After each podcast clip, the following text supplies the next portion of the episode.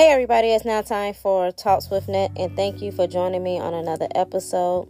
This is your Tuesday check-in. And it's going to be called God God's favor. God's favor.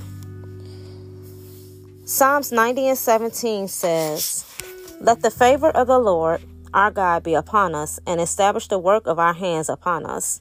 Yes, establish the work of our hands. Psalms 5 and 12 says, For you bless the righteousness, O Lord. You cover him with favor as with a shield. The favor of God can be described as a divine kindness or an act of true compassion on the part of God Himself toward needy and undeserving human re- recipients. Often in Scripture, this act of God toward unworthy man or woman is referred to as God's grace, which means the unmerited favor of God. In simple terms, we can define God's favor or grace as God giving us the ability to do something which is humanly impossible for us to do. God's words provides two overarching examples of God's favor towards mankind. The first and most important act of God's favor is the God given ability for us to have eternal life. This is explained clearly to us in Ephesians 2, verses 8 and 9. For by grace you have been saved through faith, and that not of yourselves.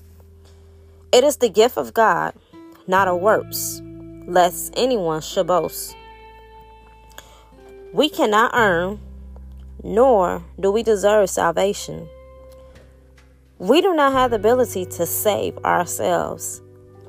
That is exactly why we need God's favor.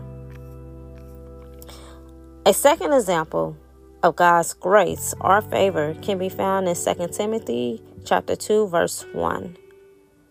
And it says, You, therefore, my son, be strong in the grace that is in Christ Jesus.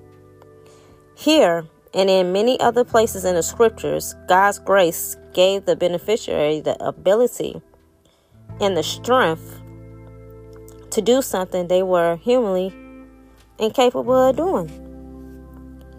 So, to summarize these two examples, of God's favor, it is only by God's grace or undeserved favor that we can experience eternal life. And it is only by God's grace that we have the ability to live for the Lord during the sometimes difficult paths He has for us in this life. God's favor. Hmm. I like that. God's favor. Yeah. And I'm out. Peace.